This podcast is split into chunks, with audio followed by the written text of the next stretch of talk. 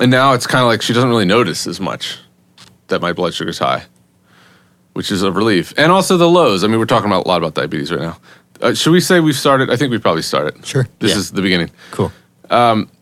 the the lows used to scare me, and it's it's like I'm still uh, afraid of low blood sugars um, to an extent, but they I was living in f- like terror of them, like paralyzed. Like if you could, like there's some kind of agoraphobia, and my instead of it being outside, going, I'm I'm afraid of going outside. It was afraid I was of going low. It's the fear of fear. It was happening all the time, and I've had diabetes for decades, but it's like you know, but that speaks to a bigger thing that's going on inside my head all the time. Is like Yeah. uh, you have one or several bad incidents, and you start associating to that um, anything that's associated with that, then it could be a trigger. Yeah. That's how you build this like little trauma wheel. And um, I don't know. I feel like I'm doing work on undoing that, which is great. And I feel like I'm able to do it now because I've made some adjustments to my medical dosage, and I've also started t- eating um, better. Well, I shouldn't say that. I'm, I'm eating still some junk food, but like I'm being more intentional about eating more green Yeah. stuff. I think that's awesome. Yeah. How you doing? I've been doing well too. I mean, I kind of feel like I'm in a similar spot. Um, I feel like while you were talking, I was relating a lot and thinking kind of like, I feel like I've shed some skin lately. Mm-hmm. Like, and I feel like maybe the last few months where I was feeling so restless, I was in the process of doing that. And so I just think like for me lately, I felt a little bit more just kind of at peace with the flow of things and sort of that urgency that you talked about. Like, I don't feel quite that. I feel a little more kind of content in the now. Um, and it's bizarre because I feel like that's something I've been in my head striving so much for for years and years, but could never just breathe or never just meditate. It was always this philosophical thing that, like, I just think the difference now is I feel a little more embodied. Like, I feel like I'm not identifying so much with, like, what's going on in my head. And that feels like what's happening with you too. Yeah. Like, so it was interesting that you were talking about like the way your body like betrays you. Are we lot of- enlightened? I, I think that's what that means. Is this where we become gurus and start up some weird camp where I think so. we start farming and then I, uh, you buy me a Rolls Royce? I'm in. I have a f- couple miles down the street. I have a friend that has a farm that we could probably take by force. um, what do you attribute it to? Because I, I told you what I attribute mine to. I mean, I'll just say, like, I kind of think that doing this has helped, Yeah, I think so too. and I think all that all that mental trash that we kind of unloaded right before the new year may have been helpful. I think it was super helpful. And I think like the exercise that has been just saying the truth and not editing it and putting it out, like mm-hmm. it's really forced me into sort of some discomforts. Like, I mean, for me, it's like, oh man, who's listening to it? Oh, Brett cursed or whatever. And like those kinds of things. And like, I You started. worried about my cursing? I mean, it came up. Like, and I, I don't think it's a problem. I think it's great. It's just, it, it was interesting. Who said something? no one said anything. Who is it? Give me their names. I mean, we'd have to go. Um, by the way, I, back. I'm actually going to challenge myself to getting through this whole episode with it. I'm kind of cleaning up my language. I also have a toddler in the house, Yeah. so I'm working. He's starting to copycat, but well, I just think I've always had this really kind of rigid ethic, like that I inherited growing up where I did, and like I don't think it's a bad thing, but I think I get so uncomfortable that I'm doing something wrong. hmm Um, and that's like such the content of my anxiety. Like, oh, who am I offending in this moment? That putting up these podcasts and not being able to do anything about it has really like forced that anxiety to a head. it's an immersion therapy. Yeah. well, and it's like I've gotten You're through. welcome. Yeah, thank you. I've gotten through three of them, and I feel better because it's like, okay, you survived that. So it just sort of discredited this real core thing. But beyond that, for credit, I just think, uh, honestly, I felt like I kind of bottomed out anxiety wise a couple months ago, and I don't really know what the cause of it was, but like I was just feeling really sort of crippled in it, having a lot of trouble like texting people back, going out, getting really anxious. I mean, for me, it was like, um, every social interaction was coming with like hours of over analysis at the end of it.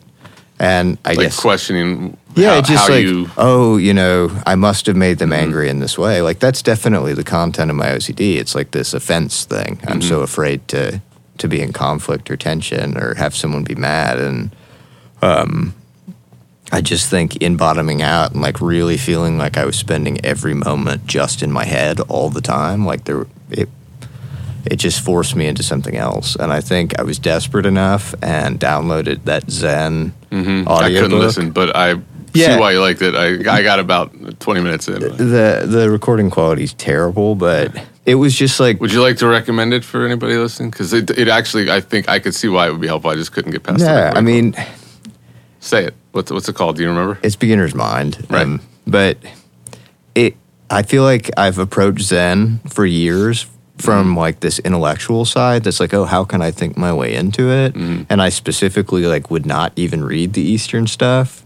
Um, and I think in my desperation and like even having read the stuff a million times that I should just be breathing, it was like it just kind of spoke Yeah. in a way that said like, no, just be in this moment. Like it's all okay. Everything beyond this moment is really illusion because all we have is this now, and just you are not your thoughts. Like Yeah. and so for me, when I think of topic here and kind of just in general, it's like in shedding my skin, in disassociating from like the identity that is in my head, like thinking about identities that like we cling to, whether it's artistic or professionally, like we were talking about grief, like I lost Adrian 13 years ago and like I've written albums about it. I've done tons of interviews and like I'm now getting to a place where it kind of feels like there's more to my story. Right. Um, and so it's like this identity that I've had. And so how do you kind of shed these identities and get to the core of like Well, it's funny because you pro- you were grasping at that to, to hang on to it, and I did the same thing. I for me, I think becoming a father changed my or opened a new chapter in my story. It allowed me to finally open the, the new chapter, which is that the old chapter being I'm a guy who lost his dad when he was seven, yeah. and it's not that that did not have merit in how my life played out or or my worldview or anything. 'cause It, it certainly had. So I'm not I'm not disregarding it or discounting it, but it it it does get to a point where it holds you back from living and becoming a father myself. You know, it did a couple things. It, it put it gave me the perspective. I'm now the I am now my dad essentially in the role. I mean, Yeah. uh, let's hope not that that doesn't play out exactly the same way. But I mean, but the point is, like, I I often envision myself being my dad when I was this young age. Um, and it, it first of all it humanizes the whole thing, and uh, it gives you it gives me at least it gives me a sense of connection to the past while not living in it. It's like, oh, this is just this. You know, you talk, you hear about the eternal flow Yeah. of of um, matter and and everything within it and consciousness and it makes it, it's helped me stop grasping at th- trying to either relive or or just simply like you know I think there's a part partly a guilt of not wanting to move on for that person's sake you think it's Yeah. not fair to their memory and um you know I actually went to a funeral today so do you uh but uh, the funeral just like every time um it does kind of shake you up a little bit in the sense of it reminds you of impermanence and your mortality. The difference was today for me, um, that gave me a peace that used to it used to take away. The peace came from kind of what you were just saying, which is that it reminded me that all these, you know, petty grievances and and uh, trivial hangups that I have, really just in the big picture, like they don't matter, Yeah. Which is liberating as, as hell. And and it does really just kind of bring you into the moment. It it used to, I think, I think you can approach it two ways. You can either be just terrified of the whole thing, um, and then and then uh, I think the reflex is probably to grasp at your story because you're trying to find your place in the world. Like, what, what, what is this? What's happening around me? I need to, Yeah. you know. For me now, it, it's it's at least right now, it's the opposite. It's this feeling of release. Like, oh, this is the fact that it that things do carry on and change is is beautiful and wonderful and liberating and I don't need to continue to identify with any one thing. I partly thought just thoughts in general. You know, I, don't need to identify with my thoughts, which is helpful to to let those Yeah. quickly roll off. But also how it pertains to career Yeah. and you and I have talked a lot about music, our our lives as art artistic types, and the the the grief that we suffer from all of our losses or or our self perceived losses. Um, and to, to to actually whatever this is that happened that you and I both had separately, and now we can kind of come together and commiserate on is great. The when you can step away from that and see yourself outside of that, um, and let life unfold as it does, it's it makes the whole thing more enjoyable and more exciting. Like I was before we before the new year, I was just kind of dreading the concept of releasing new music because it felt more like a task that I was um, assigned from something outside of myself. And for starters, that's not at all the case. Yeah. It was always my choice. And I could not do it if I didn't want to, right? You could.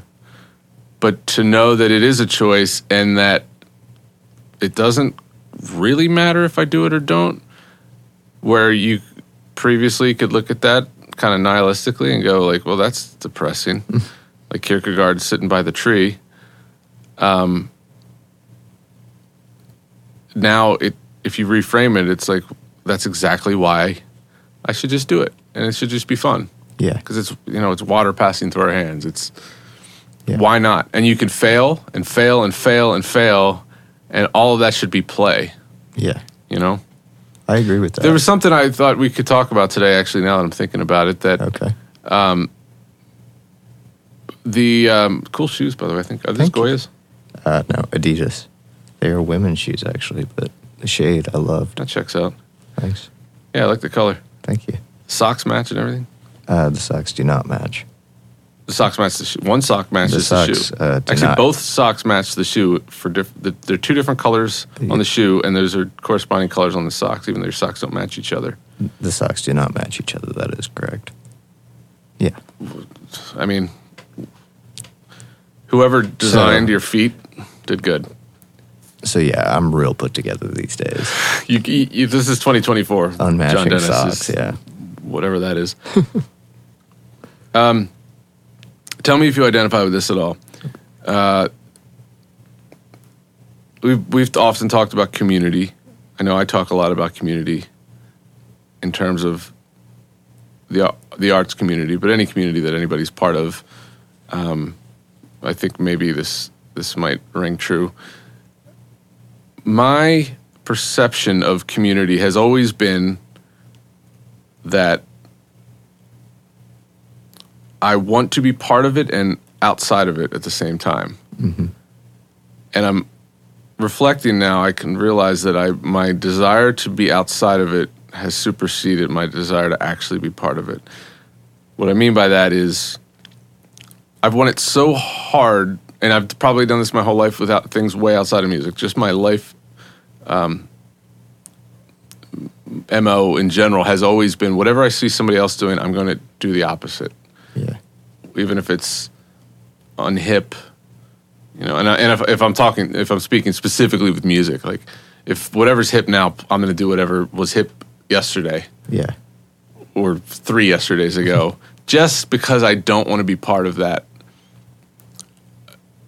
You know, there is a thing that happens with music where stuff starts to sound alike. You know, over the course of like a three-year window, all the bands start to sound like that, whatever that hit band was, right?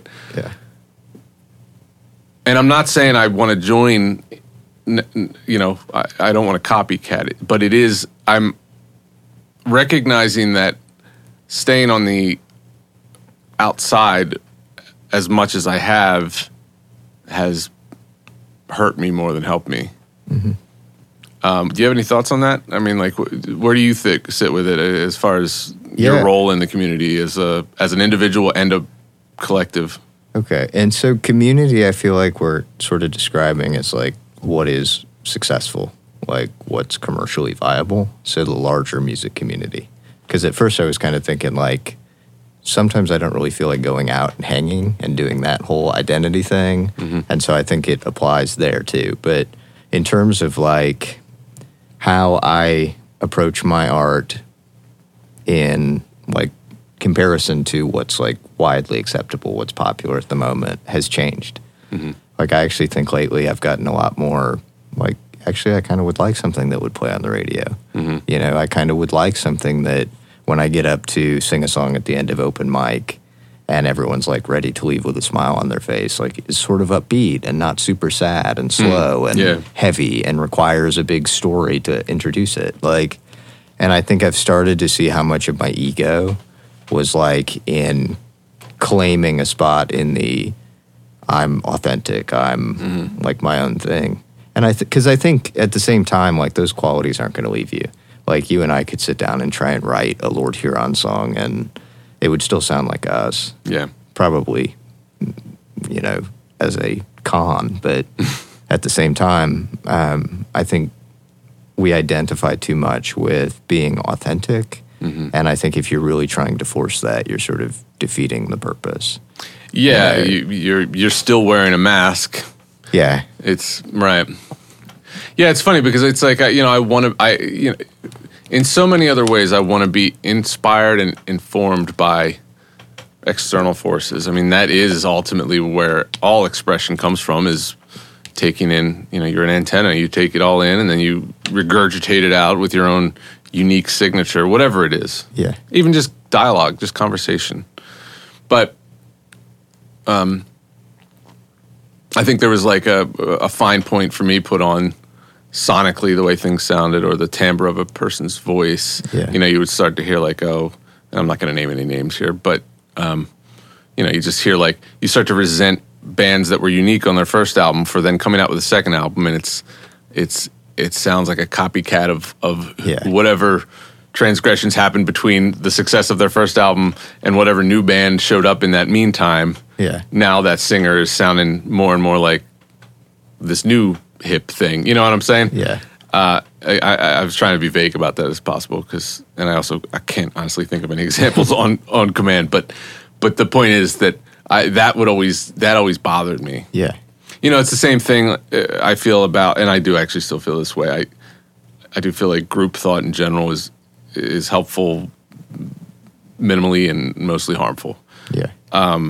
But we can also see where like perceived individual thought gets you, and that's where we end up in conspiracy land.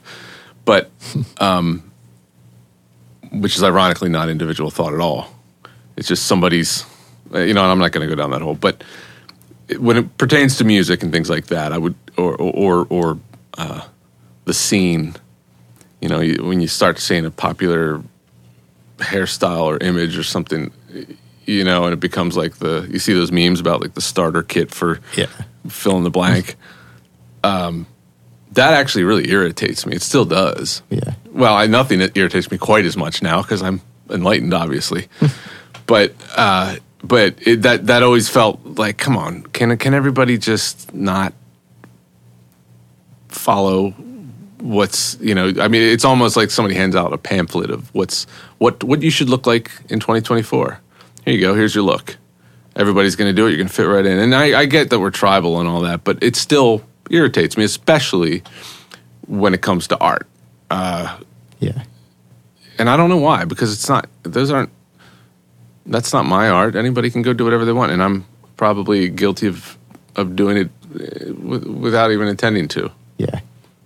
But now I'm I guess what I'm saying is I'm putting the guard down a little bit and saying, you know what, maybe that does happen. Maybe I do put out a song that sounds like something I probably already have, Yeah. and so what? I kind of enjoy this idea of quickly letting go of my output the minute it becomes public and Yeah. putting it away that because that's what allows you to then continue to make something new Yeah.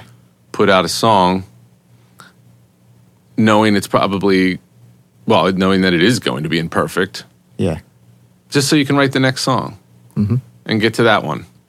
Because and this all tying back to the funeral thing is what reminds me of it. I think I'm thinking like,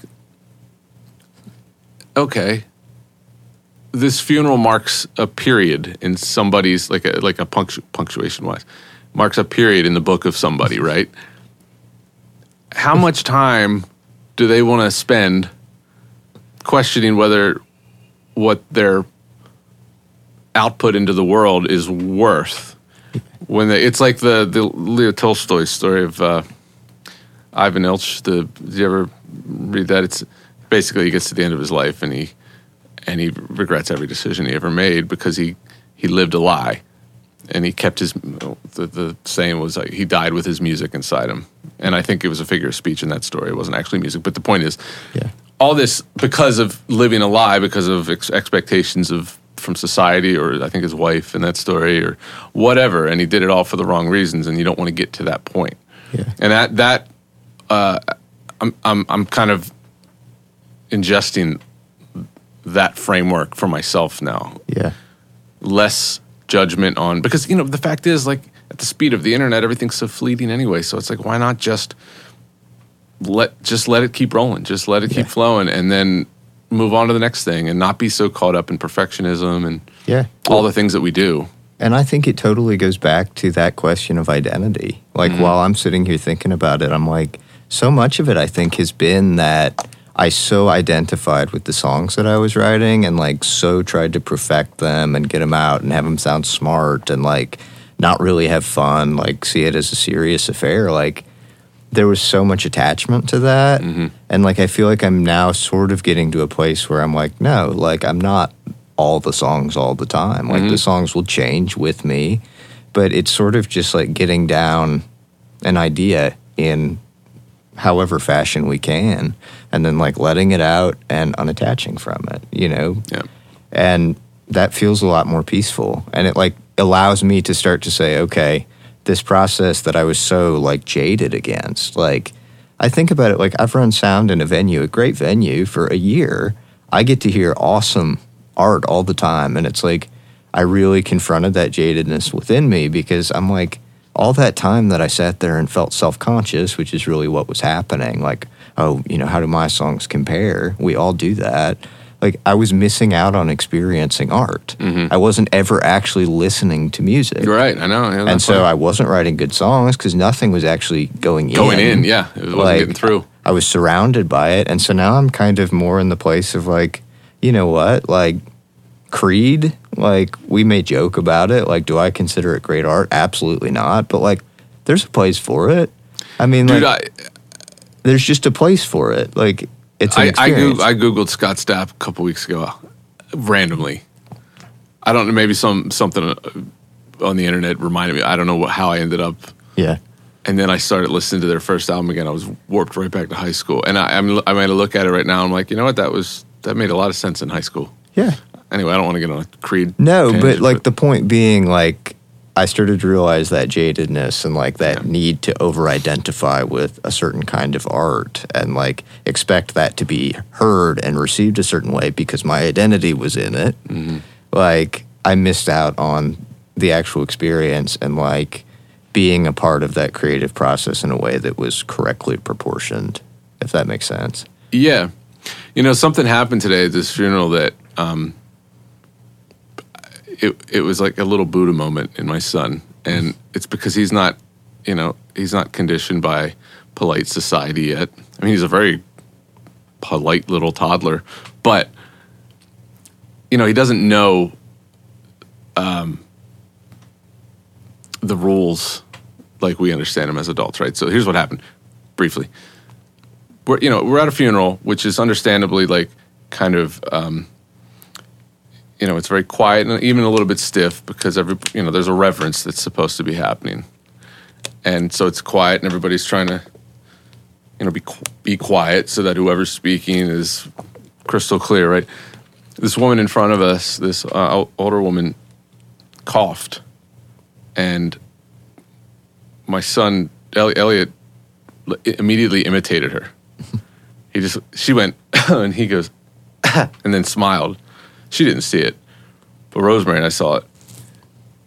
And I'm thinking in this setting here, this happening where we're all, and now I say this, it is not in any way to take away from that reverence that is happening around us at a funeral. You know, because Yeah. this woman was, was very beloved and all that. It's not that.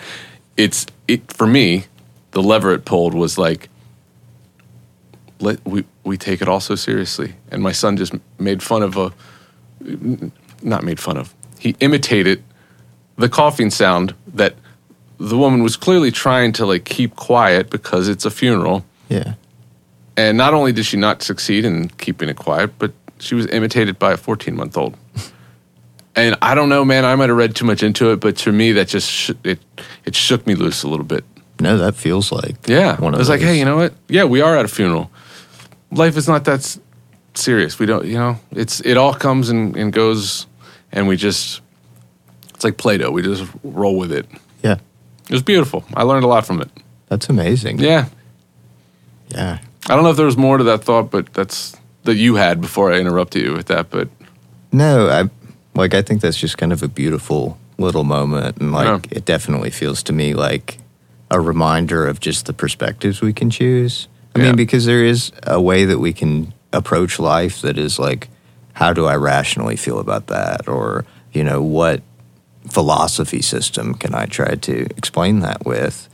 But at the same time like what you had in that moment was just a totally present embodied moment it was flash. A, yeah, it was a it was a very pure human moment. Yeah, and it it doesn't really matter. Like No, of course not. all that matters is how you've received it. Yeah. Right? It's your Yeah. perspective on it. And so it's really like I think going back to what we started with, that kind of like how hyper intense and anxious you get. Like Well, and yeah, I- and it's not like his imitating. I don't even know if anybody noticed, but if they did, it certainly didn't sabotage the funeral. The speaker didn't stop speaking. The choir didn't stop singing. yeah. But we th- seem to think that it all kind of hinges on us. Yeah. And it it doesn't. And there's a way that you can look at everything. that- I mean, of course, there's a gradient on that. Like if Yeah. somebody shows up and starts juggling, you know, I might question it. yeah. Um, can you juggle? I cannot. I can't either. No. I feel like that's a skill that you don't just learn. You are born. It's divine. It is divine. I think it typically happens at funerals. yeah. But That's where everybody learns to juggle. yeah, that's Every clown just vis- went to a lot of funerals. That's why clowns are always sad. Yeah, if you're looking at it right, you see it. It's like being a Jedi. But I think that's the end of the episode. No. Okay, That's it. cool. Thanks for listening to uh, Academics episode four, right? Yeah, Okay, come back in five minutes. We'll keep Cool. going. cool.